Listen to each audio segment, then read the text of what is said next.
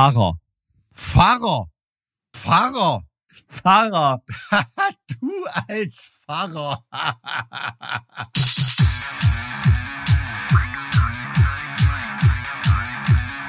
Zart wie Kruppstahl. Mit Mike und Alex. Guten Tag, hallo. Wunderschön. Guten Tag. Sitzt du gerade in der Feuerwehr oder was? Ich, nee, ich habe nur meine signalrote Feuerwehrjacke an. Nicht Feuerwehr, das ist so Teddy Plüsch-Style. Das ist gerade modern, habe ich mir irgendwie sagen lassen. Aber ich habe die Jacke schon vor vier Jahren gekauft, als noch jeder drüber gelacht hat. Weil die so schön plüschig ist.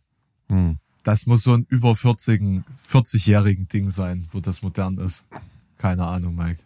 Oder ein unter 20-jährigen Ding. Oh weia, meinst du? Oh Gott, nee, da habe ich natürlich auch überhaupt keine Ahnung davon. Ne? Ich befinde mich irgendwo in dieser in diesem luftleeren Raum der Leute um die 30, die nicht so richtig hm. wissen, wohin mit sich. Ich, ha ich, ich habe nur gemerkt, ja, ich habe nur gemerkt, dass hier dieser einer meiner Lieblingsjacken gegenüber die dummen Kommentare so langsam in anerkennende Bemerkungen gedriftet sind und ähm, scheinbar ist da gerade eine Mode. Ich sage, ich, ich sage, die Welt wird schlechter. Die Welt, die Welt wird wirklich komplett schlechter. Also das ist, ist selten, dass was besser wird. Ne? Also das muss man schon, muss man schon wirklich ehrlich so sagen. Ey, du, ähm, ich will den Leuten nicht vorenthalten, was du heute auf dich genommen hast, um mit mir hier zu reden. Du bist, hast dich aus dem Bett geschält. Ich war halb zwei zu Hause ähm, und ja. musste ganz kurz noch mein, meine Wunden versorgen und äh, kann mhm. jetzt quasi hier teilnehmen. Ich weiß auch nicht, das warum, warum das jetzt so ein Invaliden-Podcast geworden ist. Mike, bist du heute gesund? Ich bin topfit, ah, super cool. Fantastisch, gut. Also der, die, die Invalidisierung dieses Podcasts schreitet also nicht voran, nur gefühlt. Zumindest bei also mir. Jetzt natürlich der, der, der, der geistige Verfall, da, das ist ja jetzt nicht, aber rein körperlich äh, super. Fühle ich mich gerade toll. Brillant, Mike, brillant. Nee, also ich bin äh, äh, tatsächlich ähm, immer noch Opfer der Erkältung beziehungsweise der, ähm, der sich vorziehenden äh, Infektionen. Äh, ich habe so ein, so ein Problem, äh, dass das Zahnfleisch sich so ein, zwei Wochen später dann bei mir über meinen Weisheitszähnen entzündet. Schön. Und da kann ich normalerweise was gegen tun, weil ich, man merkt das ja so, hm, okay, irgendwie, mhm. ne, es kommt irgendwas, dann nimmt man halt irgendwie äh, Chlorhexamet einmal und dann ist die Sache gegessen. Ich war aber auf Reisen und in Frankreich gibt's das irgendwie nicht. Zumindest konnten sie mir das nicht geben, was Vergleichbares. Und äh, genau, das. Ähm, Na, ich wollte gerade sagen, so Erkältungssachen werden ja mit Flugzeugklimaanlagen auch nicht besser, ne? Genau. Äh, dementsprechend in Deutschland war es noch nicht hm. und als ich dann äh, in Paris gelandet bin, äh, habe ich dann gemerkt, okay, Mist. so und mhm. äh, deswegen ein paar Tage schleppe ich das jetzt schon mit mir rum und ähm, halte jetzt mit starken Geschützen dagegen. Sehr gut. Immer drauf. Immer drauf. Viel hilft, viel erste Regel der Düngemittelausbringung in der DDR-LPG. Sättigungskurven ja? sind, sind Verschwörungstheorien. Genau, bis dann die Scheiße im Grundwasser ist. Genau, genau. Willkommen im Nitratbrunnen. da haben wir ja hier in, in Ostdeutschland viel damit zu Absolut, kämpfen, ja. ja, absolut. So, ja, Mike, womit, womit ja. hast du dich die letzte Woche befasst? Mit Nitrat? Oder was, was ist so dein, dein Hauptbeschäftigungsfeld gewesen, seit wir uns das letzte Mal gesprochen haben. Womit habe ich mich die letzte Woche befasst? Ich hoffe, die Planung, ich hoffe, für HSB. Ich hoffe, die Planung unseres äh, unserer hundertsten Folge, hä? Ja, habe ich, hab ich auch ein, ja, ich will es nicht Neuigkeiten nennen, aber ein, zwei Erkenntnisse, die können wir ja dann nachher mal besprechen. Wollen dem Ganzen ja mal nicht vorgreifen, nicht, dass wir hier irgendwelche, wie soll ich sagen, ähm, Erwartungen wecken, die man dann vielleicht nicht erfüllt. Ich greife vor, wir werden es nicht schaffen. Uh. ah, hey, hey, hey, hey. Also ich hoffe, das ist Zweckpessimismus, mein Freund. Sei mal ein bisschen energetischer der Sache gegenüber. Ja, also ich habe letzte Woche im grauen Thüringen sicherlich nicht so viel Spaß gehabt wie du in Frankreich. Da hat's komplett geregnet die ganze Zeit, Mike. Durchweg. Echt? Na gut. Ja, ja. Also war, war jetzt hier kein totales äh, äh, Sonnenstrahlewetter. Ähm, Highlight letzte Woche war spät ähm, am Sonntag das Regionalliga Ostspiel Chemie Leipzig gegen Karl Zeiss Jena, was ich mir geschafft habe im Stadion anzugucken, seit ganz langer Zeit mal wieder. Das ähm, hat großen Spaß gemacht. Grottiger Viertliga-Fußball mit einem völligen Witzelfmeter, der jeder zum Sieg verhilft. Herrlich. Rote Karte, alles dabei. Nur eine. Das ist ja, Ja, das oder ist ein paar Ausschreitungen danach auch noch und ähm, ich wollte gerade sagen, das klingt ja für Regionalliga richtig gemäßigt. ja, ne, ja gi- gibt's auch schon schlimmere Spiele, das stimmt, das stimmt. Aber ähm, war war großartig, hat mal wieder Spaß gemacht, dann mit den mit Kumpels im Stadion zu sein und so weiter. Das hatte ich lange nicht mehr. Das war mal wieder ein bisschen was für die Seele. Oh. Ähm, ja, äh, ich denke nicht, dass du im Fußballstadion in Paris warst. Was hast denn du da gemacht? Komm, erzähl mal ein bisschen. Du warst in Paris. Ich war hier in Dunkeldeutschland. Äh, was soll ich von meiner Woche erzählen? Du, du bist ständig irgendwo an coolen Orten in dieser Welt. Ich kann mir nicht vorstellen, dass dich das irgendwie interessieren kann, was ich in Paris gemacht habe. Du hast doch bestimmt schon bestimmt alles in Paris Museum. gemacht, oder? Nee, also, nee. Also auf, auf jeden Fall nicht, weil ich will da jetzt nicht irgendwelche äh, Klischees reiten, aber so von französischer Arbeitsmoral, also die Hälfte der Sachen, die ich mir angucken wollte, die hatten immer wegen irgendwas geschlossen. Ähm, entweder waren es Streiks oder komische Museumsöffnungszeiten oder zu großer Andrang, Aber es, weil zu wenig Leute gearbeitet haben, die die Touristen abfertigen und aber es ähm, ist wirklich interessant, dass du das sagst dass, und dass ich es nicht sagen muss. Weil diese seltsame Haltung zur Arbeit ist wirklich etwas, das denen eigentlich permanent auf die Füße fällt, habe ich das Gefühl. Beispielsweise die, schon alleine die Art von der Ordnung von Besucherströmen funktioniert nicht. Und die, die Organisation von Ticketing-Systemen und äh, das Ausschildern von Bereichen. Und also ich habe mich im Louvre ganz brutal verlaufen. Es war wir- wirklich schlimm. Ich stand irgendwie fünfmal in dieser Ausstellung der, Innenräume von Napoleon dem Dritten, was mich nur im Vorbeigehen irgendwie interessiert hat, weil ich kein großer Fan von Porzellan bin, sage ich mal, und so von Fayencen und solchen Dingen. Das ist nicht mein mein Thema. Und ähm, ich habe die Venus von Milo gesucht. Ich bin fünfmal irgendwie im, in der falschen Etage gelandet. Nee, also äh, tatsächlich bin ich ähm, nur aus einem Grund in Paris gewesen, tatsächlich. Und äh, das klingt sehr skurril.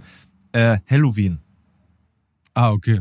weil äh, meine Freundin hatte mitbekommen, dass es in im Disneyland Paris wohl eine besondere Halloween-Aktion gäbe.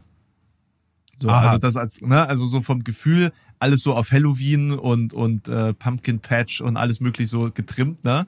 Und das habe ich mir recht cool vorgestellt und sie sich auch und deswegen haben wir gesagt, ey, wir fliegen jetzt einfach mal ins Disneyland, so. Also beziehungsweise sie hat, sie fand das gut und ich dachte mir so, ja komm, machen wir das. War dann leider ein bisschen ernüchternd, weil es war eben nur der Eingangsbereich irgendwie ein bisschen Dekoriert. dekoriert und dann gab es so eine kleine Thanksgiving-Parade, sag ich mal, und ein bisschen Grusel und, und, und so dazwischen gemischt, aber so richtig Halloween war da nicht. Äh, da habe ich jetzt quasi zwei Tage im Disneyland verbracht. Äh, was ich noch nie, was ich noch nie erlebt hat, tatsächlich. Und muss sagen, ich bin sehr positiv überrascht gewesen. Ähm, vor allen Dingen gab es da eine Show, Mickey the Magician. Mal abgesehen davon, dass Frankreich Mhm. ja so einen ganz krassen Nationalismus fährt und nichts auf Englisch sein darf, was so Shows angeht. Also, Ja. es, also es finde ich wirklich erstaunlich bei, in einer Weltstadt, dass du da, also es, ne, ich, ich kann das verstehen, dass du außerhalb von Paris nicht auf Menschen triffst, die Englisch sprechen können und so und dass da vielleicht Sachen nicht auf Englisch sind, aber dass du bei Main-Attraktionen, Weltattraktionen äh, einfach dir zusammenreimen musst, worum es geht oder was du zu tun hast oder wo du hingehen musst, das ist schon echt erstaunlich. Jedenfalls ganz tolle Show, äh, überragende Arbeit mit Licht und und äh, Perspektive. Also da war ich echt überrascht, das in einem Freizeitpark zu sehen, so eine Art kleines, ja Musical vielleicht sogar, bisschen mit Best of der der der äh, einiger Disney Songs, aber auch ähm, ja sehr so Ja. sehr äh, komödiantisch gemacht. Also es war toll, tolle Fahrgeschäfte, gut umgesetzt. Ähm, und dadurch, dass es eigentlich permanent geregnet hat, waren die äh, Schlangen auch äh, verträglich. Ähm, Okay. Das Einzige, was echt eine Katastrophe war, war das Essen. Also das ist unerträglich. Echt? Ja, wir, du, wir sind extra in, in die Im To- Disneyland oder Frankreich jetzt allgemein? äh, Frankreich allgemein, aber Disneyland war echt eine ganz andere Ebene von katastrophal. Wir sind echt in die teuersten Restaurants da gegangen, um es irgendwie zu umgehen. Und wenn du dann 40 Euro für ein Stück Fleisch ausgibst, wo du danach zwei Tage wirklich ungelogen Vergiftungserscheinungen hast, das ist einfach nicht erträglich. Mhm. So, das, also kann ich wirklich nur von abraten, im Disneyland irgendwas zu essen. Völlig egal wo, wie, nichts essen. Bringt's selber mit, lass es sein. Nichts essen. Wirklich ganz, ganz große Warnung Mhm. von meiner Seite aus. Ansonsten ist alles ganz cool. Ähm, Ja, ich stelle mir nur gerade vor, wie so die Bedienung in so einem französischen Restaurant ähm, hinter die Order, die dann in die Küche geht, in Klammern Allemand dahinter schreibt, damit zu wissen, dass das Deutsche sind und die da ruhig ihr beschissenes Essen rausgeben können. Oder ich müsste nur vorhin so lachen bei deiner Schilderung da im, im Louvre. Ich stelle mir da nur vor, wie so ein so ein äh, preußischer nackensteifer Tourist dort steht und da äh, einen Haufen Optimierungspotenzial äh, äh, sieht für Abläufe und äh, Organisationszeug und so. Und äh, ja, Mike, das ist aber das Gefühl, ey, was man in Frankreich permanent Ey, hat. ohne ne? Scheiß, es war so schlimm. Meine Freundin und ich, wir waren die ganze Zeit nur am, am Nörgeln über irgendwelche Dinge, die nicht so funktionieren, wie sie funktionieren sollten, wenn man sie einfach nur ordentlich machen würde. Und wir haben uns so schlecht gefühlt, weil so deutsch bei solchen Sachen. Das war, das war, Ja, ja, das war ja, das hat schlimm. man- Oh, Das hat man, das hat man komplett im Frack, ne? Ob, obwohl man sich ja wirklich nun selber überhaupt nicht als, als typische Kartoffel wahrnimmt, ne? Aber da merkt man erstmal, mich regt immer am meisten auf, dass es gar nicht die, die Tatsache, dass es so ist, sondern dass es den Franzosen scheißegal ist, dass es so ist. Ne? Das ist ja, das ist ja irgendwie das Allerschlimmste, ne? Dann ähm, kriegst du ein Grinsen, hm, naja, ja. komm, machen wir Ja, weiter. also wir hatten, ey, Ähm, wir hatten beispielsweise, ich, ich bin ja, was so Restaurants angeht, ist es mir schon wichtig. Ich meine, ich kann mir jetzt so diese ganze Michelin-Scheiße kann ich mir nicht leisten und will ich mir auch gar nicht leisten. Aber ich gucke dann Hm. schon danach, dass man was findet, was ähm, verkraftbar ist und was vielleicht nicht ganz so touristisch ist. Und am letzten Hm. Abend hatten wir echt einen, einen äh, Kellner, der bei jeder Aussage, die ich getroffen habe, ihm gegenüber irgendwas falsch gemacht hat. Also wirklich jedes Mal, wenn er durch die Tür gegangen ist, ähm, ist, hat er was vergessen. Also mal abgesehen davon, dass wir draußen sitzen mussten, obwohl die eine ganze äh, oder eine halbe Etage frei hatten, wo sie so nicht richtig einsehen konnten, ob sie die freigeben können oder nicht, was in, in Frankreich völlig normal ist. Die haben Reservierungen für Tische, die niemals belegt werden. Und die machen meistens 50 Prozent des gesamten Restaurants aus, wo du dich fragst, wie realistisch ist das, dass ihr diese Tische besetzt bekommt? Ja, bums egal. und bei, bei ihm war das so, wie, äh, das, das Essen kam, wir hatten keine Getränke, wir hatten kein Besteck und er hat es nicht bemerkt. Er hat es nicht bemerkt. Wir saßen da, so, "Ah, na, passiert Also ich denke was? schon, dass er es bemerkt hat, das wird ihm einfach nur egal gewesen sein. Nee, nee, er, er, also als, als ich ihn dann äh, durch die Scheibe so angeschielt habe, ist ihm das dann so schlagartig aufgefallen und hat sich dann auch entschuldigt und so, aber er hat es alles vergessen. So, das war charmant irgendwie, weil er halt irgendwie vermutlich relativ neu in dem Job war, aber es war halt so, so ein, jedes Mal, wenn er durch die Tür rein und rausgegangen ist, hat er irgendwas vergessen. Aber, aber Mike, kulinarisch, wenn wir gerade beim Kulinarischen sind, da, da musste, da musste gerade ganz stark sein und alle veganen und vegetarischen Menschen äh, hier auch. Ich habe es tatsächlich getan. Ich habe Schnecken und Frösche gegessen. Okay. Und ähm, ich bin Also solange du keine Stopfgänseleber Nee, na, das, das natürlich nicht. Das natürlich nicht. Ähm, Aber also ich muss sagen, ich war sehr überrascht. Ähm, Denn Schnecke, sowohl Schnecke als auch Frosch schmeckt echt gut. Also Habe ich, hab ich, noch nie, hab ich noch nie probiert. Ich weiß nicht, ob es Frankreich überhaupt schon gab, als ich vegan geworden bin. oder Schnecken, ja. ähm, oder war das, war das da noch das Heilige Römische Reich? Keine Ahnung. Aber auf jeden Fall. Westfränkische Ähm, Reich ist noch. Ähm, Das Fr- Fränkische Reich, ja. Ich kann mir das vorstellen, weil eine Schnecke an sich ist ja eigentlich ein, ein ziemlicher Muskel, so, ne? Also jetzt so rein von der Fleischigkeit her. Naja, man denkt sich, äh, weil erstens glibberig und zweitens immer auf, also immer im Dreck. Ja, also das ist natürlich so ein Punkt. Also du brauchst diesen Schnecken, die haben irgendwie Schneckenfarmen, spezielle Hm. ähm, kontrollierte Schneckenfarmen. Ich habe Schnecken aus Burgund gegessen und muss sagen, ähm, also vergleichbar mit Miesmuscheln von der Konsistenz, die werden ja gekocht, äh, beziehungsweise vielleicht auch Pilzen. So die Konsistenz von Pilz hat's dann. Und äh, Also hätte ich es mir auch vorgestellt, vielleicht so auch, auch so, so Tintenfischringe ohne Tintenfisch, so ein bisschen. nee, weiß nicht, Oder nicht, ist das zu fest? nicht so gummiartig tatsächlich. Äh, also wir waren da in so einem ganz kleinen, süßen, einheimischen Lokal, wo auch wirklich nur Locals waren. Ähm, und die haben das, die haben so sehr viele französische, wirklich französische, französische Gerichte, nicht für Touristengerichte gehabt. Und ähm, da haben wir dann gesagt, ey, wir probieren das jetzt mal so richtig mit Zange und allem drum und dran, das dann so rausarbeiten. Und ähm, war ein positiver Eindruck. Ähm, und Froschschenkel genau dasselbe ist halt super teuer und ganz wenig dran. Keine Ahnung, das wird vermutlich historisch bedingt Sinn gemacht haben, da Frösche in der Aue zu fangen. Äh, anders kann ich mir irgendwie nicht vorstellen. So äh, für arme Leute, die sich denken, ah, guck mal, ein Frosch. ähm, Ja, ich, ich weiß, ich musste auch immer irgendwie an Schottland denken oder so. Das ist ja auch so ein Landstrich, wo die Leute jetzt nicht wirklich eine Wahl hatten, was sie essen, Ja. ne? Solange es dich nicht vergiftet hat und ein paar Kalorien hatte irgendwie. ja. Ähm, Also musst es, musst es halt durchziehen. ganz klare Reiseempfehlung, esst lieber Schnecken als Fleisch in, im Disneyland. Ist klar. Naja, also Franzosen essen. Ich muss da immer dran denken. Das ekligste, was ich so gehört habe bis jetzt, das ist immer die ähm, François Mitterrand, der, der große französische Sozialist und Präsident. Der hat ja, ähm, ich glaube, sein letztes Essen, also als schon feststand, ne, es geht irgendwie aufs Ende zu oder so, da hat er nochmal äh, Freunde zum Essen eingeladen und hat sich da irgendwas, ich, ich weiß nicht, wie der französische Name davon ist. Auf jeden Fall saß er da mit seinen Freunden am Tisch und das ist eigentlich mittlerweile verboten, aber das ist so ein Vogel, Ach ja, scheiße, Singvogel, stimmt. irgendwas, der an Rotwein ersäuft Ja. wird und dann mit Innereien komplett gegessen wird. Aber dieser Anblick, das zu essen, ist so eklig, dass du eine Serviette kriegst, die so einmal 1,50 Meter ist und die du komplett über dich drüber deckst, damit man dich nicht beim Essen sieht.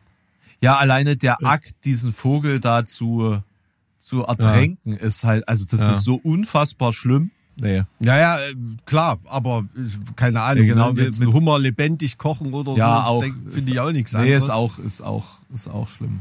Genau wie diese Foie Gras-Geschichte.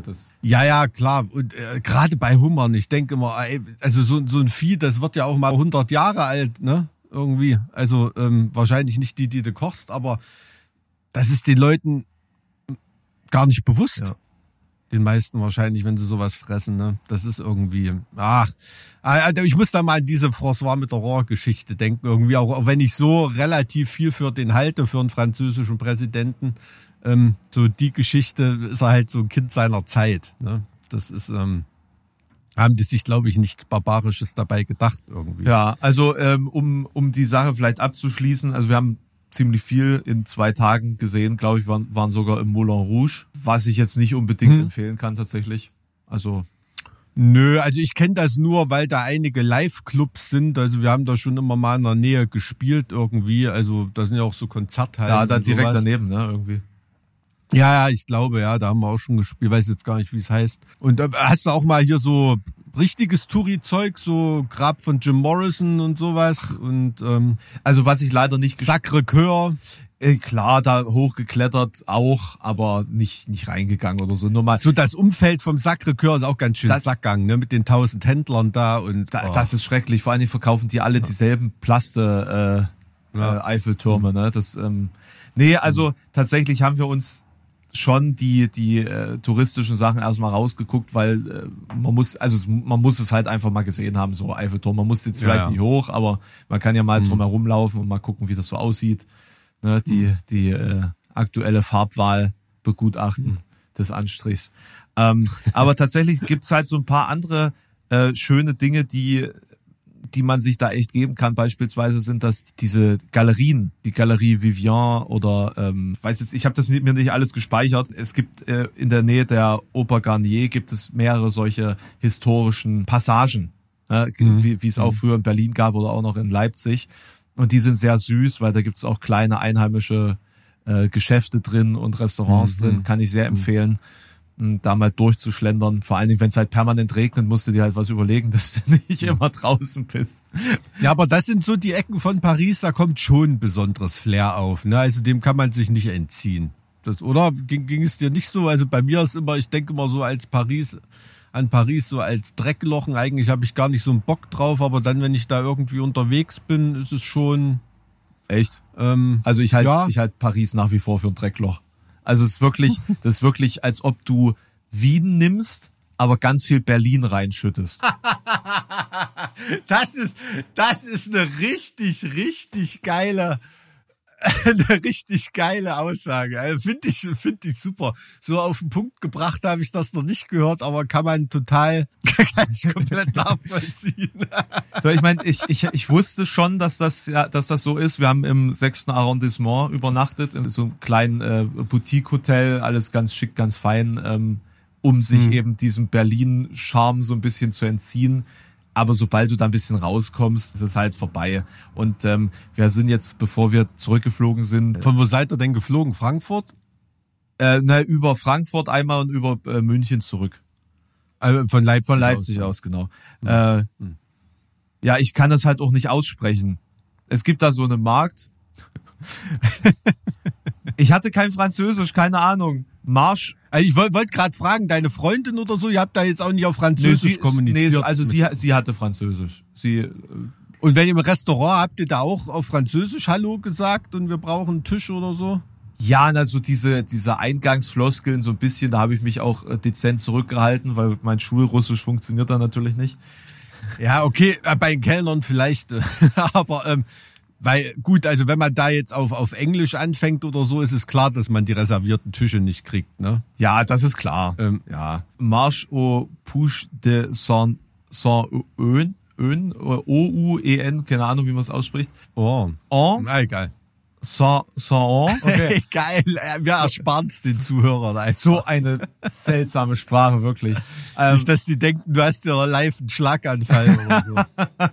ähm, das ist ein Viertel. Äh, wenn man, vielleicht äh, zur Einordnung, wenn man mit der Linie 4 bis zur Endhaltestelle fährt. Also Richtung, Richtung, also an Gare du Nord vorbei.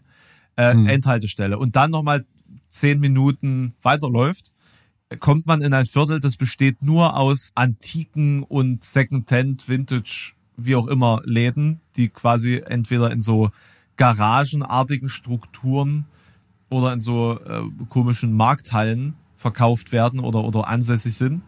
Und das ist super spannend. Also da kriegst du Kleider aus den 20ern und Gemälde und ähm, Hoteleingänge komplette. Also es, es, das ist der Wahnsinn. Du kannst da den ganzen Tag nur Antiquitäten shoppen oder zumindest begutachten. Allerdings nur Samstag und Sonntag. Also Montag ist nur die Hälfte offen. Ähm, Samstag, Sonntag ist das bestimmt rammelvoll da.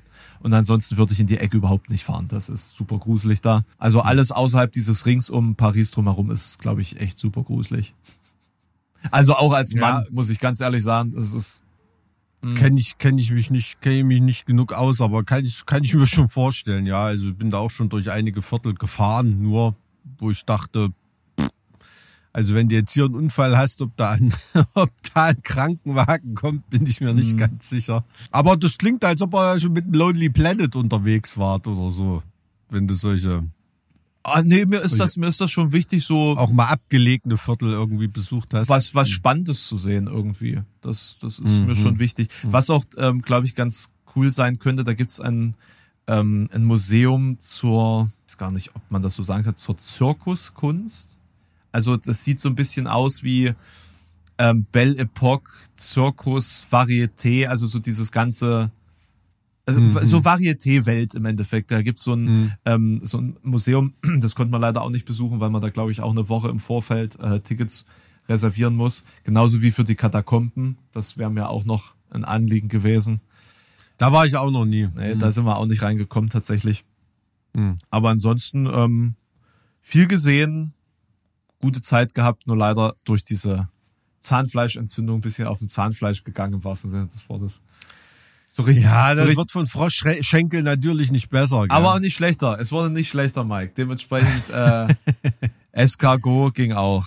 Ähm, Escargot, ja, Sch- Schnecken, Ja, ja. ne? Je, je mange de Escargot. äh, der Weißwein hilft da auch. Der war auch sehr gut. Hm. Das hat das dann ein bisschen. Die Kochkunst wurde durch Weißwein ersetzt äh, oder entschädigt. Ja, also gerade im Kulinarischen ist da schon wahnsinnig viel Touristennap unterwegs in Paris, glaube ich. Ne? Also für mich als Veganer ist äh, Frankreich ja sowieso nicht so das Highlight. Ne? Also ähm, es gibt da Lebensmittel in wahnsinnig guter Qualität, auch gerade Obst und Gemüse und sowas. Also wenn man sich da selber versorgt, das ist schon in Ordnung. Aber ähm, jetzt restaurantmäßig und so, also wenn du da kein kein Viand, kein Fleisch isst, ist schon schwierig. Na, ich ne? habe gesehen, Also, es gibt einige so Konzeptrestaurants, die sind aber, glaube ich, hochpreisiger. Also das, das ja, ja, also du kannst da, also jetzt, im, im, ich sag mal, in Paris ist das, da findest du schon auch äh, vegan Restaurants und so weiter, aber es ist dann schon auch, ach, wie soll man sagen, jetzt nicht wegen des Preises, aber es ist schon auch ordentlich äh, angehippied, ne? Ja, Also, ähm, ich sag mal, ein, ein richtig französisches, eine französische Bauernmahlzeit mit Ratatouille auf vegan oder so, das würde ich mir mal wünschen, dass du wirklich diese bodenständige französische Küche vegan ausprobieren kannst, ne? Weil da, das ist ja, gibt's ja wahnsinnig leckere Sachen, wo ich mal, wo man mal Bock drauf hätte. Aber das ist mir noch nicht so begegnet. Also ich habe da schon vegan gegessen, aber ähm, das war dann noch extra so zubereitet. Jetzt normalen Restaurants führt da keinen Weg rein, selbst wenn du dich da mit deinem Schu Schulfranzösisch versuchst, irgendwie verständlich zu machen und da um, um, um Nachsicht bittest irgendwie, das ist da natürlich nicht drin. Ne? Da kannst du froh sein, wenn da der Koch nicht von hinten kommt und dich enthauptet, weil du da irgendwie sein Rezept anzweifelst. Es ist dann schon sehr emotional. Da bin ich ein paar Mal in Fettnäpfchen getreten und seitdem lasse ich es dann lieber sein. Es sind viele, viele französische äh, äh, Küchenbullen noch nicht so weit. Ist einfach so. Naja, aber ich bin trotz ich Paris nicht so sonderlich mag, würde ich mich schon trotzdem als frankophil bezeichnen. Ich weiß nicht, ähm, ist einfach so. Und äh, Paris ist jedes Mal, wenn ich dort bin, besser, als ich es äh, in Erinnerung habe. So vom Gefühl her. Aber also ich war dies, dieses Jahr jetzt schon zweimal in Budapest. Mhm. Ich muss jetzt erstmal nicht nochmal nach Paris, Mhm. muss ich sagen. So, also das, ich mag Budapest schon deutlich mehr als Paris. Ja, gut, ich klar. sagen. Ich meine, das sind ja die ganzen Städte, die damals über die Jahrhunderte Paris kopiert haben oder so, die sind heute oft das bessere Original. Ne? Aber schön, dass du dich um Napoleon den Dritten gekümmert hast. Ähm, weißt du überhaupt, was mit Napoleon dem Zweiten war? Das ist eine sehr, sehr gute Frage tatsächlich. Das hatte ich, das habe ich mich nämlich auch gefragt und nicht gegoogelt, weil ich mir in dem Moment dachte, nee, Alex, das googelst du mal nicht. Warte mal, ich mach mal ganz kurz, ich muss ganz kurz das Fenster zumachen. Ich habe nämlich vergessen, das Fenster Mach mal. zuzumachen. Ich hoffe, das war für die Aufnahme nicht, äh, nicht blöd jetzt, weil, weil da draußen gerade nichts unterwegs ist, weil Feiertag, ne? Ja, Ich habe noch gar keine Sirene gehört in unserer Aufnahme. Richtig. Richtig, deswegen, ähm, nur gerade ist eine Straßenbahn vorbeigefahren, deswegen dachte ich mir, okay, jetzt machst du mal zu. Okay. Einen Moment. Alles klar. Ja, Straßenbahn fällt mir ein. Es gibt eine schöne Aufnahme von äh, Wolf Biermann. Ich glaube, in Berlin entstanden oder so in seinem Wohnzimmer. Da konnte er jetzt nicht ein offizielles Amiga-Studio stapfen. Ähm, da hört man auch äh, auf der Aufnahme Straßenbahn fahren. Ähm, gibt's auf Platte zu kaufen. Hm. Ich habe unseren Was- Hörern was- jetzt nur nebenbei noch wa- was erzählt. Ähm, ähm, kannst du dir dann im Podcast anhören. War, war nur zum Thema Straßenbahn auf Aufnahmen. Ach so, okay. Ach so. War nichts Despektierliches, nein, keine Angst. ich dachte, du hast jetzt allen äh, von Napoleon dem Zweiten erzählt. Äh, pff, also, ich kann das nicht erschöpfen, aber Napoleon der Zweite, der hatte, ähm, weißt du, was er für einen Titel hatte? Ich weiß überhaupt gar nichts über Napoleon den Zweiten. Mike. Das war der- Jeder das war Fakt, der- den du jetzt droppst, ist Das war der mich. König von Rom. Ist aber auch, äh, äh, äh, also spielt keine große Rolle. Relativ jung gestorben. Ich glaube, da wurde er irgendwie noch zum Kaiser ernannt, aber dann stand oder wieder irgendwie einer der Ludwigs auf der Matte und äh, wurde dann irgendwie weggesägt oder so. War, glaube ich, ähm, der Kronprinz, der offizielle von Napoleon Bonaparte, aber äh, viel, viel war da nicht los. Hat nur eine unbedeutende Rolle gespielt in der Geschichte. Deshalb weiß auch kaum jemand was über ihn. Also ich weiß nur, er ist relativ jung ge gestorben. Ja, der Ähm, ist nur 21 Jahre geworden. Ja, ja. Der letzte legitime, nee, der einzige legitime männliche Nachkomme Napoleon Bonapartes. Aha. Aber da- das ist immer das Ding, ne? Napoleon und Napoleon den Dritten kennt jeder irgendwie, aber Napoleon der Zweite, da blickst du immer nur in leere Gesichter.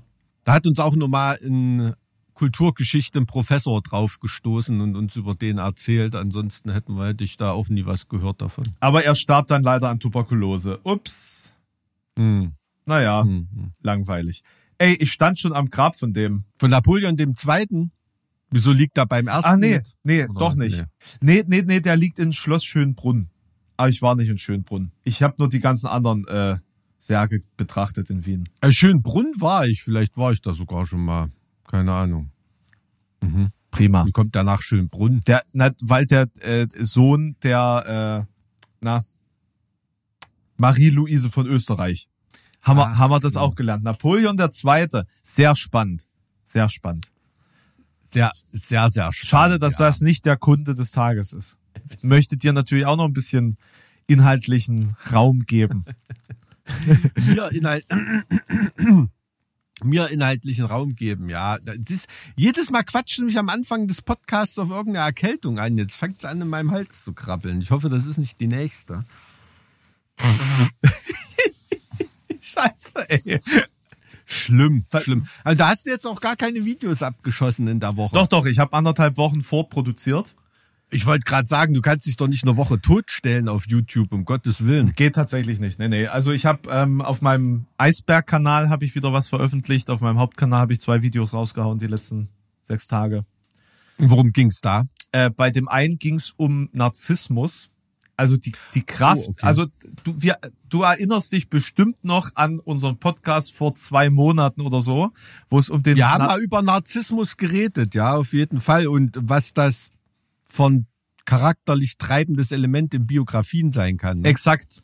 Und zufälligerweise habe ich danach mit Dr. Mitya Back gesprochen, Mhm. der sich mit ähm, Narzissmus auseinandersetzt Hm. und äh, zwar äh, und auch ein Buch darüber veröffentlicht hat, in dem es eben darum geht, dass es dass diese narzisstischen Persönlichkeitsanteile ja jeder hat in mehr oder weniger ausgeprägtem Maße und dass ein, eine Notwendigkeit zur Formung von, ich sag mal, gesellschaftlichem Einfluss ist. Mal neutral Ah, gesagt. okay. So, und das Mhm. kann natürlich im positiven als auch im negativen Sinne wirken. Hm. Und das bestätigt die Theorie, auf die wir da gekommen sind, dass ähm, Aktivisten auch narzisstisch unterwegs sind. Denn junge Menschen sind generell narzisstischer veranlagt als ältere Menschen. Deswegen hast du in der in den Jugendbewegungen eben oft auch diese aktivistischen äh, ähm, ähm, Tendenzen oder Bewegungen, weil die eben auf einer äh, erhöhten narzisstischen aus einer erhöhten narzisstischen Grundhaltung heraus äh, sich herausnehmen, diese Forderungen zu stellen gegen den Willen anderer, weil sie ihren eigenen, ihre eigene Interpretation oder ihren eigenen, ihre eigene Fasson ähm, als wichtiger einordnen als die anderer. Aus dieser Hm. narzissti narzisstischeren Sichtweise. Und dass das quasi ein Treiber für gesellschaftliche Erneuerung ist. Ein grundlegend. Also du, es braucht quasi diese, diese Haltung, um überhaupt Gesellschaft aufzubrechen oder gesellschaftliche Standard und Normen aufzubrechen und da immer wieder so, ein, so eine neue Bewegung reinzubringen. Also ist Narzissmus in dem Sinne nichts Konservierendes, sondern immer, ja, jetzt äh, völlig wertungsfrei revolu revolutionierendes oder, oder renovierendes, sagen wir mal. naja, Im Sinne von, also ich meine, gut, es kann ja natürlich auch jemand mit einer narzisst, narzisstischen Agenda äh, äh, für alte Werte eintreten und da eher ein Rollback machen als ein Genau. Also Äh, ich, ich würde ich würde das als völlig äh, wertneutral alles betrachten und jetzt ging es Ja. quasi jetzt auch eher darum, dass jü- jüngere Menschen eher zu höheren narzisstischen Ausprägungen neigen als dann später. Also Was- vergeht das dann sozusagen? Wie Das- ist, da ist nur so eine Phase, wie Erwachsene das Sch- Schein, einordnen. also scheinbar schon. Ähm, Mhm. Was natürlich nicht für wirkliche Narzissten spricht oder Leute, die generell eine erhöhte narzisstische ähm, Mhm. Ausprägung haben. Ja, ich habe das auch mal getestet. Der hatte auch einen Test auf seiner Website. Ich bin, Und wie viel narzisstische Anteile ich hast bin noch im normalen Rahmen. du? bist doch immer, so wie du dich selber einschätzt, na, vielleicht bist du ja auch noch so viel Psychopath da dran, dass du dich selber manipulierst beim Ausfüllen von so einem Test. Ähm, ich denke, du bist ja schlau genug, worauf, äh, dass du merkst, worauf manche Ja. Fragen dann schon abzielen. Also ich sag mal, Tests zur Ähm. Selbsteinschätzung sind völlig schwachsinnig. Also äh, ne, was die wirkliche Detailgenauigkeit des Ergebnisses angeht. Ne, weil du Hm. immer schon so unterschwellig dich beeinflusst. Das, das ist, ist natürlich nur so eine Art Späßchen, dass man Hm. das mal ein bisschen einschätzen kann. Ne? Aber für die wirkliche, also valide ist das nicht, meines Erachtens. Ja, also ich nehme irgendwelche Online-Tests oder irgendwelche Online-Quizzes oder Allgemeinbildungstests oder so im Internet, muss man ja ganz ehrlich sagen, mehr als Datenkraken sind das ja eigentlich nicht. Also damals, Also damals zur Orientierung für, mein, für meine Studienentscheidung hatte ich äh, auf, das hatte das Land Baden-Württemberg angeboten. Da gab es einen sehr, sehr intensiven Eignungstest oder, oder so, so einen Fähigkeitenbemessungstest. Der ging irgendwie dreieinhalb Stunden, wirklich sehr intensiv. Der war wirklich gut gestaltet. Da äh, kam dann am Ende halt auch raus, welche Berufe für dich ähm, so am, am geeignetsten sind. Und auf Platz eins, Mike, was denkst du, war bei mir? Bei dir auf Platz eins Tischler. In die Fußstapfen. Safe not. Nee, ähm, ja, da du da auf Lehramt studiert hast, denke ich vielleicht Lehrer. Platz zwei war das. Ah, okay. Ähm, dann ähm, Mitarbeiter im Presse-Öffentlichkeitsbereich. nee, nee, demagogischer. Demagoge, Politiker. Pfarrer. Pfarrer. Pfarrer. Pfarrer. Wurde da auch noch mit zugesagt, welche Religion? Nee, nee, die haben natürlich keine Fragen religiöser Natur gestellt oder so. Es ging wirklich nur um äh, sprachliche, mathematische, äh, logische ähm, Fertigkeiten. Du als Pfarrer. Schön. Also, ich glaube, das Studium hätte dir wahrscheinlich sogar stellenweise großen Spaß gemacht, jetzt mal von Altgriechisch und sowas abgesehen. Aber ähm, so die tägliche Arbeit im Weinberg des Herrn und, und, und auf der, auf der Schafweide. Da gibt's wenigstens Schnecken und Haggis. Ja, gut, aber nee, also jetzt mal, jetzt mal ganz im Ernst, würdest du dich unter irgendwelchen Umständen als Pfarrer sehen? Ja, wenn ich im Mittelalter gelebt hätte. Gut, aber da war ja Pfarrer im Prinzip ein politischer Posten, ne? Das ist ja, das ist ja nichts anderes als äh, Also ich glaube, es ist auch jetzt noch ein gesellschaftlich-politischer Posten in manchen Regionen. Da gesellschaftspolitisch, ja, also jetzt im Sinne von einem Multiplikator und so. Du ja, hast schon Einfluss in manchen Gemeinden. Ne? Das war früher natürlich viel, viel krasser, aber ähm, ich denke mal, in, in wirklich religiösen Ecken spielt das auch in Deutschland Gut, noch eine das Rolle. ist sicherlich im Eichsfeld was anderes Ja. als in Berlin-Neukölln Pfarrer zu sein. Ja. Ne? Das, ähm, das, das, das glaube ich schon. Aber äh, ja, also es gibt ja auch Zeiten, halt, äh, dass Pfarrer äh, total politische Rollen eingenommen haben. Ne? Also wenn man da an die an die DDR denkt, was weiß Mhm. ich, an, an Rainer Eppelmann oder den Jenaer Pfarrer König oder, oder solche Leute, die haben ja da wirklich auch politisch für Furore gesorgt und haben eine Gegenöffentlichkeit schaffen können, irgendwie. Klar, da dient die Kirche immer als, als Rückzugsraum. also Das kann schon sein, aber in der heutigen Zeit als Pfarrer, als politisches Amt, boah, ich weiß nicht. und auf der anderen Seite muss man auch sagen, du hast halt so eine so eine ganz seltsame Mischung aus Sozialarbeiter und Psychologe. so im, im Daily Business.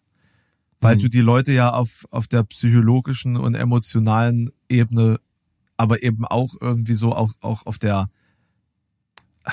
auf der praktischen Ebene begleitest. So, du musst denen ja auch eine Stütze sein und Hilfe anbieten und, und auch emotionale Auswege schaffen für die, die sich dann halt oft eben auf der theologischen Ebene befinden, aber doch auch einen, einen Lebensbezug haben müssen. So, es ist ja nicht so, dass du dann nur rumsalbartest und der Herr und das und dies und das. Ein Freund von mir ist Pfarrer, tatsächlich in Jena studiert, also ich kenne den aus Jena. Der ist jetzt in der Nähe von Mainz. Ähm, sehen wir uns leider nicht mehr so häufig, aber als er schon sein Pfarramt bekleidet hat, war ich dann auch mal bei ihm und habe mich so sehr, sehr lange, mehrere Nächte sind wir uns dann äh, theologisch, sind wir dann theologisch in Diskurse verfallen. Also immer dieses, ich sage etwas dagegen, er sagt etwas, was das wieder entkräftet und so weiter und so fort. Also wirklich eine sehr äh, intensive Gesprächstherapie, sage ich mal fast. Und am Ende ist die Erkenntnis, das, was da, ideo äh, was, was da theologisch begründet wird, hat eigentlich oftmals einfach nur einen logischen und manchmal sogar einen naturwissenschaftlichen Hintergrund. Nur eben der Versuch, das alles in, äh, in diese christliche Lehre einzubetten. Also mhm. du, du näherst dich einem Thema oftmals auf dieselbe Weise, nur ist der finale Schluss dann eben noch und deswegen gibt es Gott. so nach dem, also jetzt mal ganz runtergebrochen. Das, ähm, ja. Vielleicht liegt das nur an, an ihm und andere sind da anders, aber ich fand das schon sehr interessant, das mal zu erfahren. Also, dass es auch offen philosophisch ist und ähm, nicht nur dogmatisch.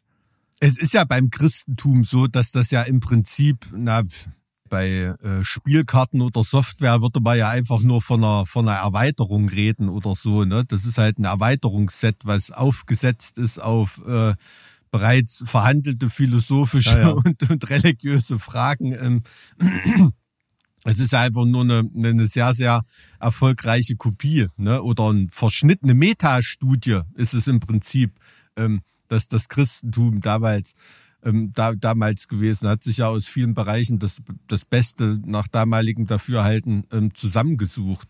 Also ich habe immer ein Problem damit, natürlich könnt ihr Pfarrer viele gute Fragen beantworten, aber äh, man kann sich mit einem Pfarrer auch zwei Stunden wirklich tiefgründig nur mit Kalendersprüchen unterhalten, ne? Weil ähm, das sind Argumentations- und Antwortlinien und so weiter, die sind natürlich oft auch auswendig gelernt wie Fechtparaden und, und, und gerade zweifelnde, zweifelnde Fragen und, und, und so weiter, das ist natürlich des Pfarrers täglich Brot, ne? Und dieses offene, ich weiß es nicht, die Wege des Herrn sind unergründlich und da, äh, Gott ist eigentlich nicht lieb, es ist ein Gott, es ist ein Vater und da muss nicht immer lieb sein und man weiß nicht, wozu es gut ist. Und ähm, das, das regt mich schon immer sehr auf. Und wie du richtig sagst, natürlich Sozialarbeiterfunktion, ne, eine Hirtenfunktion, auch viel, viel Gutes, Seelsorgerisches ähm, beinhaltet das ja auch. Aber man darf es nie vergessen, dass all dies halt auch aus einer Überwachungsfunktion. Ja, selbstverständlich. Ja. Genau. Ne, klar, also ähm, also das ist ein, Werkzeug, dessen sich die Herrscher auch sehr gerne eben bedient haben, um die Bevölkerung ja. unter der Knute halten zu können. Ne? Also da, dass es da diese, diese Dichotomie hm. ist aus, aus Glaube und Staat, der da über hm. Jahrhunderte den Menschen als, als Sklaven quasi mhm. äh, unterjocht hat. Das ist natürlich völlig klar. Aber auf der anderen Seite ist, ging ja jetzt rein um den Inhalt dieses Berufs in der Jetztzeit. Mhm. Und ähm, das war eine spannende Perspektive, die ich dadurch bekommen habe, dass ich da eben so ein bisschen reinlunzen konnte in die Gedanken meines Pfarrerfreundes. Und du bist so sehr an, an anderen Menschen interessiert, dass da wirklich Pfarrer bei dir rauskamen, ja. An anderen Krass. Menschen interessiert. Das ist, weiß ich nicht, das ist auch so sehr zwiespalt, zwiespältig. Ich verstecke mich schon gerne bei mir in meinem Studio und hm. möchte eigentlich nichts mit Leuten zu tun haben. Aber wenn ich dann in the mood bin. Das klingt eher nach Mönch. Ja, ja, ja, genau. ja, ähm, ähm. aber also tatsächlich ist es so, so auf Partys geht, geht dir ja auch so, ich bin so der Mensch, der sich dann hinsetzt und mit Leuten die ganze Nacht redet. Hm. So, das ist mein, mein Party-Mode im Endeffekt. Ja. ja, ja, ja, ja, klar. Ja, gut, das ist ja auch, das ist ja auch das Schöne. Ne? Also wenn man von einer Party weggeht und hat nichts gelernt, ist eigentlich auch schade drum. Ist schon richtig. Aber ja, also hättest du jetzt gesagt Mönch oder irgendwie sowas, das hätte ich viel, viel besser nachvollziehen können. Also jetzt nicht Mönch im Sinne von, du bist im, keine Ahnung, wie Luther im Augustinerkloster irgendwie weggeschlossen ne? und, und, und, und arbeitest da an, an irgendwelchen Sachen rum, sondern jetzt wirklich Mönch im, im, im forschenden Sinne, im im sich selber und, und in, in der Welt verhandelnden Sinne. Ne? Also, also das, ich, das könnte ich schon eher erkennen. Das könnte ich mir auch jetzt nochmal bezogen auf den historischen Kontext, könnte ich mir das auch durchaus vorstellen, so in diesem, in dieser mittelalterlichen Gesellschaft, weil du ja wenig andere Bereiche hast, in denen du dich mit Wissen ähm, das, das wollte ich gerade sagen. Also ich sehe dich da aber auch eher so als mittelalterlichen Mönch, ne? dem ja. Wein, Weib und Gesang jetzt nicht ganz unbekannt sind, also, dass man auch mal alle vier Grade lassen kann. Nicht jetzt hier ähm, Jesuitenmäßig, die dann wirklich komplett als Gegenstück zur Reformation mit kompletter Disziplin und, und geistiger Elitehaltung einen Katholizismus durchpeitschen. Also das nicht. Ähm, Nee, schon noch schon eher so ein lebensnah. lustiger Mönch, Ja, ne? ja, ja. So von der Weißbierflasche der. Nee, wäre dann schon äh, Wein. Ne? Also ich bin da eher die Fraktion Wein.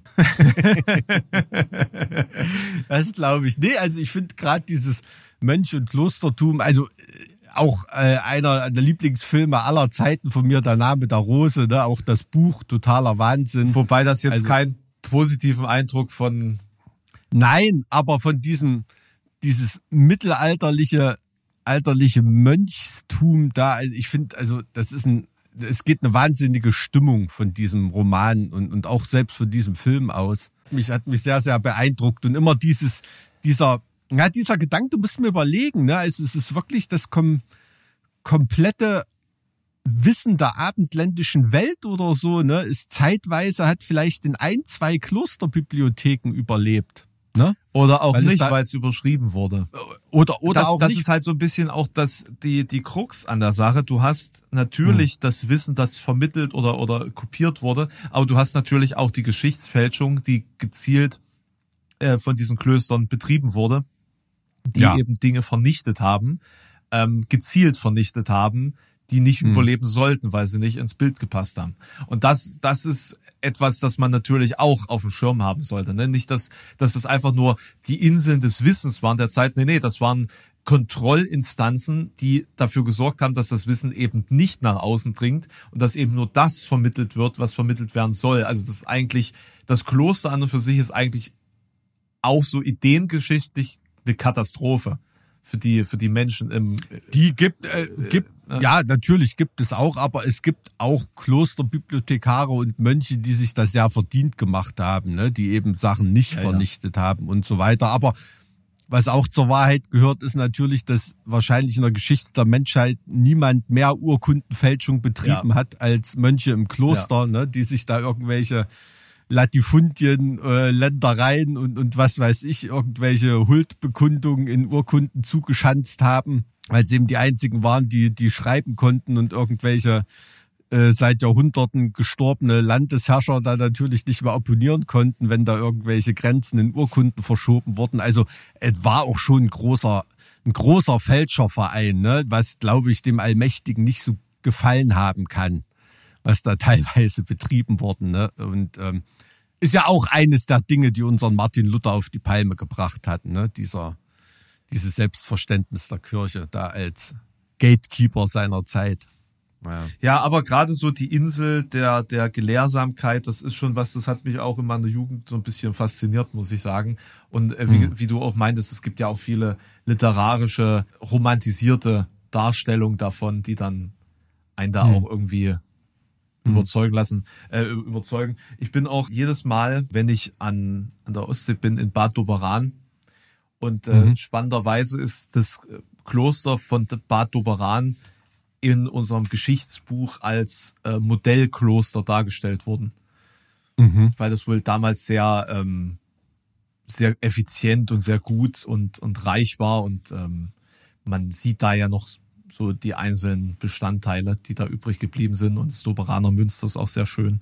Ja, klei kleine Ausflugsempfehlung, nicht direkt an der Küste, aber wenige Fahrtminuten von Warnemünde oder so entfernt. Bad Doberaner Münster. Wir wollten sowieso viel mehr Ausflugsempfehlungen in Ostdeutschland geben, Mike. Da, wenn wir gerade bei dem Thema sind, kann ich immer empfehlen Kloster Paulinzella in Thüringen, in Südthüringen, eine, eine wunderschöne Klosterruine. Ähm, also sieht wirklich aus wie ein Caspar David Friedrich Bild. Da kann man auf jeden Fall mal einen Abstecher dahin machen. Na, ja, Habe ich mir gerade äh, als äh, gibt's jetzt einen Baukasten von Ankerbausteine. Äh, die Kloster, ah, krass. Klosterruine Paulinzella. Ich war beim, wie heißt denn das? Türöffner von der Sendung mit der Maus, diese Aktion. Und da war auch in der Ankerbausteinfabrik, konnte man sich da äh, zu, zugucken, konnte man zugucken, wie die Steine äh, da hergestellt werden. Das ist wirklich total beeindruckend. Also das ist das erste äh, Systemspielzeug, was es gab, ne? Also so bausteinmäßig. Und ähm, haben die, ich glaube, die Gebrüder Lilienthal haben das entwickelt. Sogar das Rezept dafür. Da ist wirklich nur Sand, Kreide, Leinöl und Farbe drin. Krass. Und das wird irgendwie so zusammengepresst. Mhm. Und das hat dann irgendeiner in Rudolstadt abgekauft, denen das äh, Rezept, das Patent, und hat dann damit angefangen, Bausteine herzustellen. Und das wird jetzt heute wieder produziert, also wirklich im, ist so historische Baukästen und so. Es ist mega interessant. Also so ein Die- Stein wiegt auch richtig Die, was. die wirken jetzt so auf, auf, auf ein Kind jetzt nicht so attraktiv wie Lego, weil sie nicht so bunt sind, ne? Die sind so pastellfarben. Ja, aber also ich muss sagen, ich habe ja mehrere Anker. Bausteinkästen zu Hause. Die Kinder spielen schon gern damit, weil diese Haptik, du hast halt wirklich das Gefühl, einen richtigen Stein in der Hand zu haben, ne? Und damit zu bauen ist jetzt nicht so quietschebunt und detailliert, wie jetzt wenn du mit Lego baust und so. Das ist schon, das ist schon klar. Aber wie das dort hergestellt wird, ist wirklich der komplette Wahnsinn. Da sitzen wirklich drei Omas, drei Opas an irgendeiner Presse, schieben da so dieses Pulver in ein Loch. Teilweise mit der Handpresse wird's zusammengepresst. Jeder einzelne Stein krrk, gepresst. Dann nimmt das die Oma raus, sitzt mit einem Messschieber da, misst den Stein von drei Seiten ab, legt den auf ein Blech zur Seite und nimmt den nächsten Stein. Also es ist sau teuer, aber ich, ich verstehe nicht, warum das nicht noch teurer ist, das Zeug. Das ist unfassbar, wie, wie un, wie unproduktiv das Ja. da hergestellt wird. Also es hat so richtig was Nostalgisches gehabt. Also dadurch natürlich auch eine hohe Ja, wir, Präzision. wir, ne? müssen, wir müssen Rentner wieder in den Arbeitsmarkt rückführen. Und ich finde es, also ich finde es, äh, ich finde es dort wirklich super. Also da war auch im Hintergrund da äh, hinten im Lager oder so, da stand auch eine Frau, die hat nur Pappstreifen für die Verpackung geschnitten. Und eine andere hat so diese Kästen zusammengebaut, die sind ja sehr schön sortiert und so, das sind ja so richtig kleine Kunstwerke. Also hat mich mega abgeholt dort, war, war super cool. Und die haben jetzt gerade so einen Sonderbaukasten Kloster Paulinzella, deshalb kam ich jetzt da drauf. Und das ist in Rudolstadt? das ist in Rudolstadt, ja. Ach krass. Äh, Und, Also nicht das Kloster, die, die Fabrik. und, und da kann man auch so rein oder war das wirklich nur, dass die das mal gefilmt Äh, haben? ich glaube, da ist sicherlich mal eine Besichtigung möglich, wenn man, wenn man sich davor anmeldet. Ja, aber jetzt äh, an dem Tag war das extra so von der Sendung mit der Maus als Türöffner mäßig. Und das hat mich schon wahnsinnig beeindruckt, mit was von einer unproduktiven Präzision da vorgegangen wird. Also das ist un, unfassbar, wie das ja, also jetzt in, in Zeiten, wo du wo du wahrscheinlich äh, ähnliche Baukästen aus China für ein Viertel von dem Preis mit doppelt so viel Stein kriegst oder so, ist das richtige historische Handarbeit. Äh, fand ich super cool. wo wir gerade bei Klosterempfehlungen sind. Ähm, ich weiß nicht, ob ich das im Podcast schon mal gemacht habe. Ich mache es jetzt einfach nochmal. Äh, Kloster Memleben. Oh, ganz wichtig, ja. Ganz, ganz wichtig. Super bedeutende Pfalz vor Ja. 1000, zwei, zwei, 1500, 1000 Jahren. Also auf jeden Fall sehr, Mhm. sehr lange her. Äh, Otto der Erste äh, und, und Heinrich der Erste, beide dort verstorben und begraben.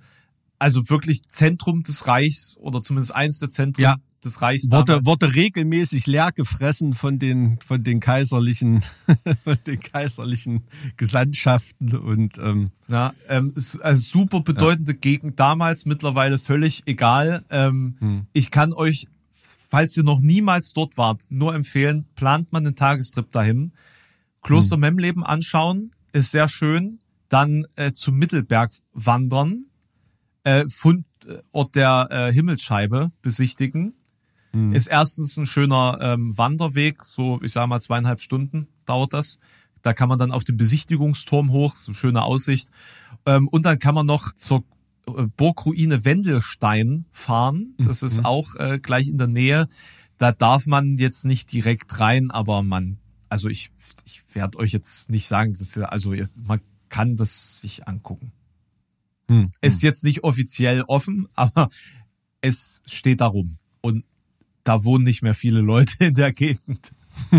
genau. Ähm, und wenn ihr dann noch Zeit habt, könnt ihr weiter nach, fahren nach Wiehe. Und in Wiehe gibt es ein Modelleisenbahn, eine Modelleisenbahnwelt.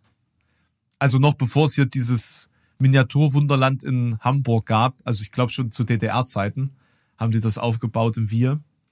Mhm. Ähm, war ich als Kind regelmäßig. Jetzt gut im Vergleich zu Hamburg ist das natürlich nicht ganz so krass, aber es ist schon für die Ecke und dafür, dass da niemand ist, ist es schon beeindruckend groß. Mhm. Und äh, Teile dieser Gesamtausstellung hat mein Vater gebaut, tatsächlich. Also so, die, Aha. so äh, die äh, New York-Kulisse beispielsweise und die ähm, die ganzen Treppen in den neuen Ausstellungshallen und so, ja. Cool. Neu, neu, das ist auch schon 20 Jahre her. Ja, aber genau. Also Ja, da, apropos Gegend mit nicht vielen Leuten. Und jetzt. Kloster angucken, auch noch als Tipp äh, Zittauer Gebirge, Kloster Eubin. Oh ja, oh, fantastisch. Ganz Äh, großartig. das muss man auch mal gesehen haben. das ist äh, quasi das Meteora äh, von Sachsen. Hm, hm. nee, also auch als, als Tipp, also we- wenn wir schon mal Kloster ab, abhaken, dann ähm, und natürlich, ähm, da wir jetzt gerade ähm, zur Zeit des Reformationstages miteinander reden, das Augustinerkloster in Erfurt, an dem unser Martin Luther gelebt, gelitten und gearbeitet hat. Interessant, dass wir zum, zum also als ob so inner, innerlich wir über den Reformationstag nachgedacht haben und deswegen heute eine so kirchliche Folge draus entstanden ist. Eigentlich skurril, oder? Kann, kann sein, ja. ja. ich weiß es nicht. Ich weiß es nicht. Wahrscheinlich, ja. Also wir hätten auch eine Halloween-Folge draus machen können, aber das geht mir mittlerweile so ein kleines bisschen auf den Sack, dieser ganze Halloween-Quatsch. Also ich find's ei- so ganz cool, ne? Mein, meine Söhne freuen sich auch drauf, ähm, loszulegen. Und hatten natürlich auch schon coole Halloween-Partys in der Schule und so weiter im Kindergarten, aber boah, es ist irgendwie so, ähm, es ist gerade ein bisschen viel, finde ich. Krass. Ich, ich wünschte, es wäre viel mehr. Ich finde das, ich finde das toll. Ich finde das einfach toll und würde mir wünschen, dass es in der Gesamtgesellschaft sich irgendwie viel mehr verbreiten würde. Bin ich ganz ja, ehrlich. aber also ich, ah, ich habe irgendwie so dieses Todmorbide eher so im mexikanischen Sinne. Weißt du, ir- irgendwie sowas, was da gefeiert wird, das finde ich cool. So dieses das ist ja auch Plastik, positiv, ne? Plastikkürbis und Gummiluftballon, gruselige wie an Halloween.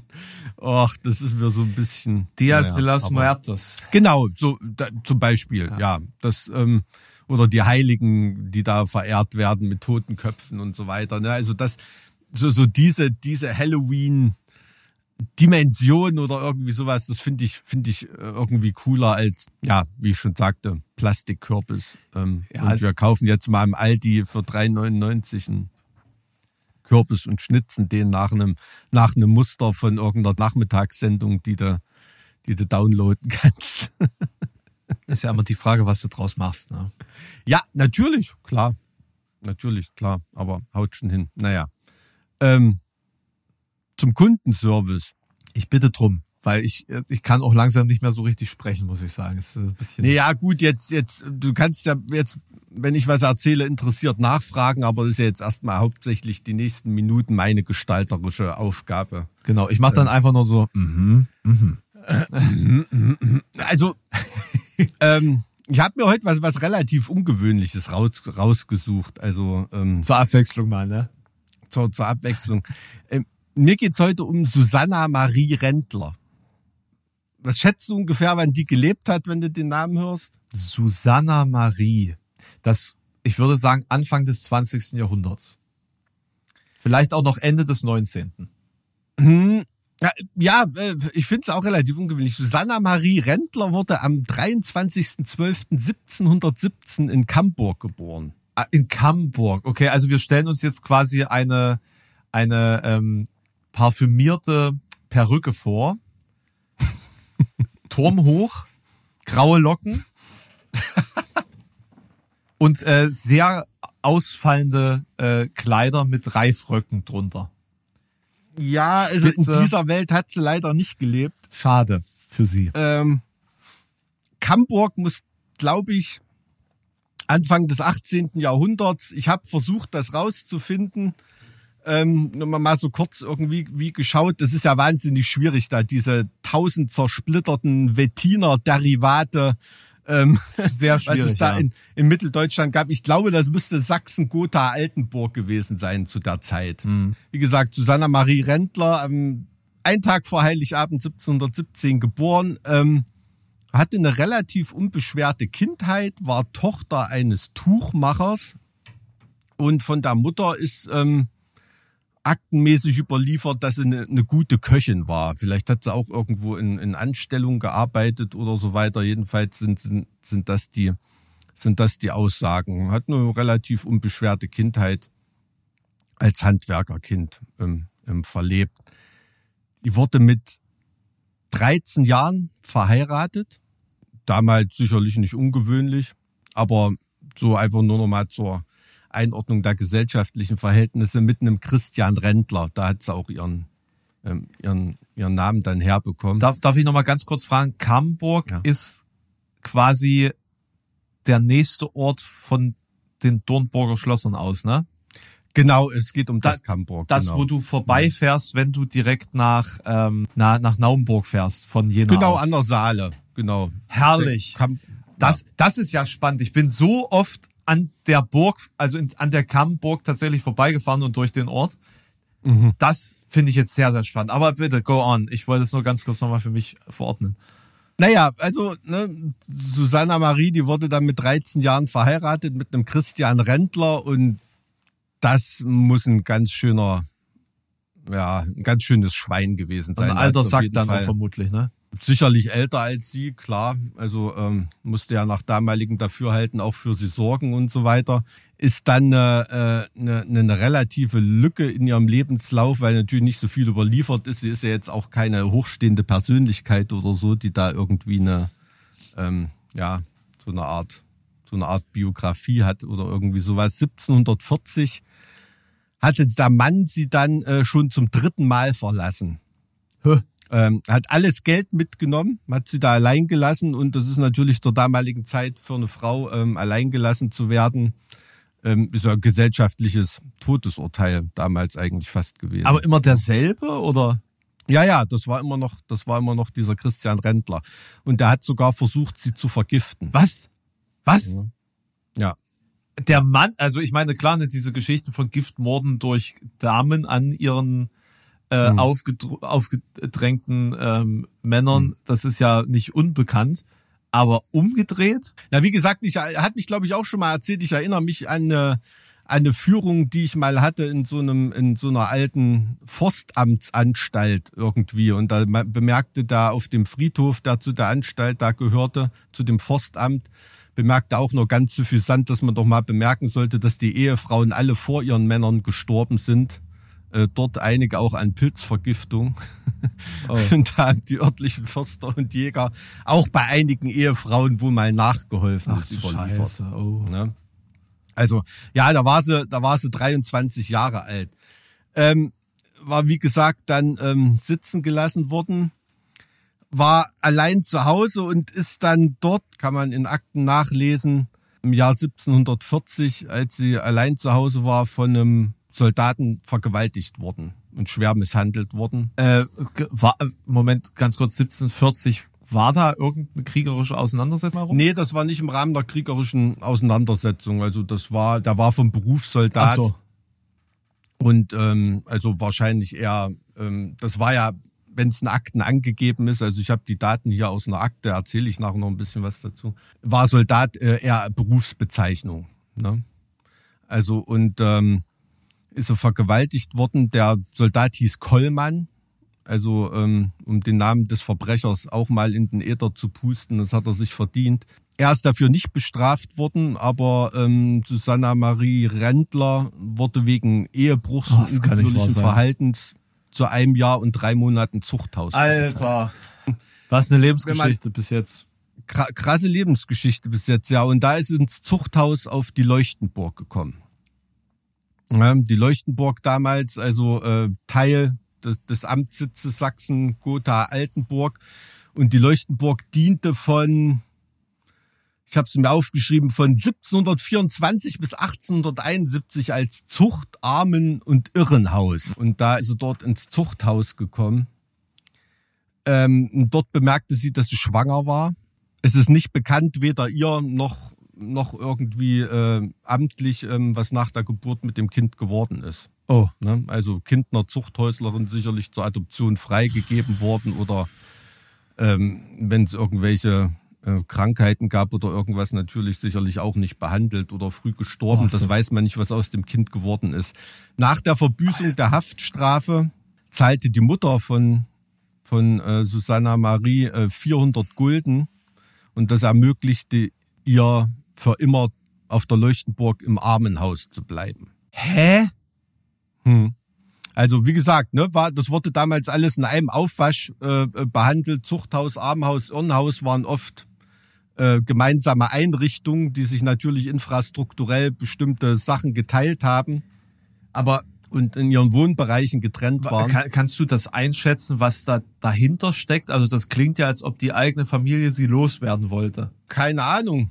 Das Weil 400 Gulden klingt jetzt auch nicht wenig, muss ich sagen. Nein, also das, das finde ich, finde ich auch bemerkenswert, dass man da schon einen ordentlichen Geldbetrag zahlen muss, um im Armenhaus zu bleiben. Ne? Aber einfach um, um jemanden von der, von der Obdachlosigkeit zu bewahren. Ne? Und eine, eine, weiß ich nicht, eine vorbestrafte Tochter dann wieder zu Hause bei sich wohnen zu haben als zusätzlichen Esser oder ich, ich weiß es nicht. Also die Beweggründe sind, sind nicht bekannt. Als sie dort im Armenhaus le lebte, hat ähm, Susanna Marie im Alter von 42 Jahren wieder einen Soldaten kennengelernt im Dorf Seitenroda, also das ist das Dorf, was direkt äh, neben der Leuchtenburg ist. Wahrscheinlich dort, weil sie da im Armenhaus ähm, ähm, im Zuge ihres Wohnens dort auch gearbeitet hat. Die mussten ja auch Arbeiten verrichten und so weiter. Ähm, sie wurde wieder schwanger und das Kind, das starb aber auch schon im Säuglingsalter. Wird das noch irgendwie, gibt's noch ein Happy End irgendwie oder das ist Ähm, na, lass mich mal weitermachen. meine Güte. Ähm, dann im Alter von 44 Jahren, da hat sie nach eigenen Aussagen, also sind einige karge Aussagen von ihr selber überliefert in einer, in einer Akte. Im Alter von 44 Jahren hat sie sich das erste Mal verliebt in einen Zuchthäusler vom, ähm, von der Leuchtenburg namens Johann. Sie haben einen Antrag gestellt, ähm, um heiraten zu dürfen. Ne, also musste man ja damals auch, solche Bürgerrechte gab es noch nicht, also schon gar nicht als Insasse von einem von einem Zuchthaus und Bewohner von einem, von einem Armenhaus, da brauchte man natürlich ähm, den, den, amtlichen, den amtlichen Segen dazu. Sie wurde wieder schwanger, ähm, ist allerdings dann auf Verleuchtenburg ähm, eine Treppe runtergefallen und hat wieder das Kind verloren. Die Amtspersonen haben ihr unterstellt, sie wäre absichtlich die Treppe runtergestürzt, um das Kind zu töten und sie wurde wieder eingesperrt. Alter. Geh, also, Mike, hast du nach der tragischsten Geschichte gesucht, die du finden konntest, oder was? Nee, also sie hat dann noch 30 Jahre im Armenhaus gelebt und ist am 12.02.1793 im Alter von 76 Jahren gestorben auf der Leuchtenburg im Armenhaus. Kein Happy End, kein Highlight, gar nichts. Die Geschichte von einer Frau, von der man nie im Leben was hören würde heutzutage oder wissen würde, wenn es nicht diese Kriminalakte wegen dieses Prozesses, wegen dieser beiden Prozesse geben würde. Und ähm, ich habe das nur mal rausgesucht, um einem, ja, also ich, ich weiß nicht, Andere also Realität komisch, zu zeigen, ja. äh, ja, an- eine andere Realität zu zeigen und auch, finde ich, irgendwie vom Mitgefühl her hat Susanna Maries verdient, dass einfach mal die Leute von ihr gehört haben, dachte ich mir. Und ich finde es auch wahnsinnig interessant, sowas, ne? Weil das ist das, was mich immer als Wissenschaftler interessiert hat, so diese Rechtsgeschichte an der Grenze zur Kulturwissenschaft, die aus solchen Akten hervorgeht. Ne? Also wenn ich da den Aktendeckel schon sehe, ich habe mir, hab mir abfotografiert, da steht Acta contra, contra die die, äh, mein, mein Kurrent ist ein bisschen eingerostet, das zu lesen. Die Zuchtlingin, die Zuchtlingin Susanna, äh, hier steht Sabina, äh, nicht, nicht Marie, weiß ich nicht, äh, äh, Rentler, Burtig aus Camburg, welche gefangen und auf die Leuchtenburg gebracht wurde, betreffend, steht auf dem Aktendeckel drauf. Und ähm, es ist ein super cooles Projekt, was da ähm, auf der Leuchtenburg auch, auch verwirklicht wird. Also da werden halt von auch von Zuchthäuslern und so weiter ähm, Akten digitalisiert, die man, die man einsehen kann.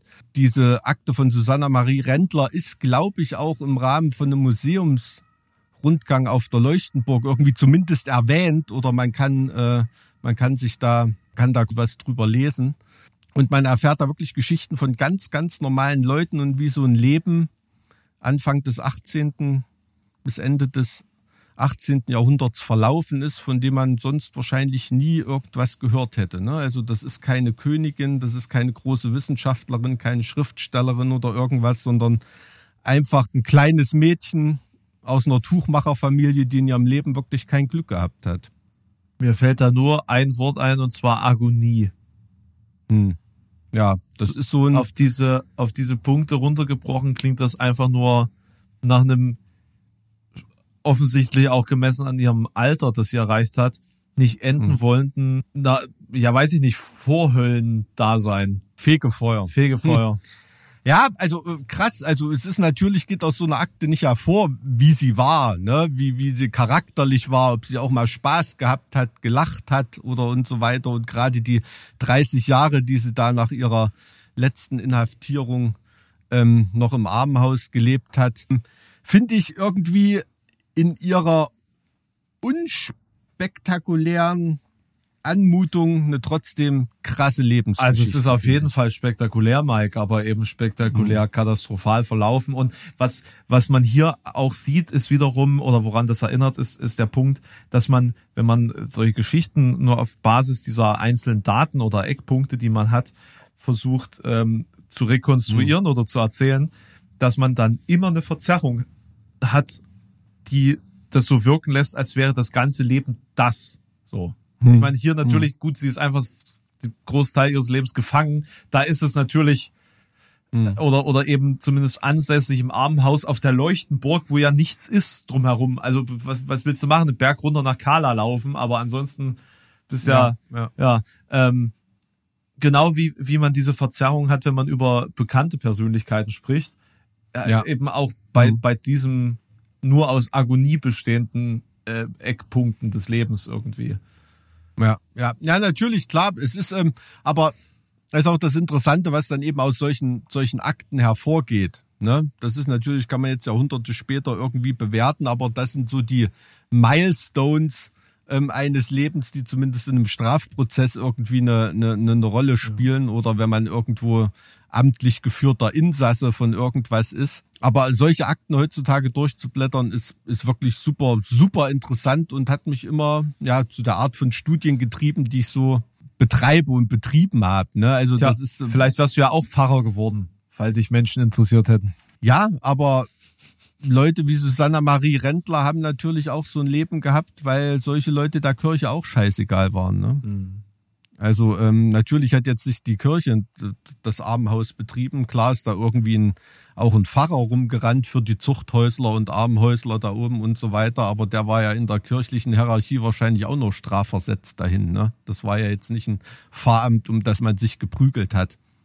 Erschütternd. Also äh, tut, tut mir leid, jetzt das mit, mit so einer mit so einer Stimmung hier den, den Podcast zu beschließen, aber kann jeder noch mal drüber nachdenken, über was für Sachen er sich gerade Gedanken macht. Nee, aber ich finde das gut.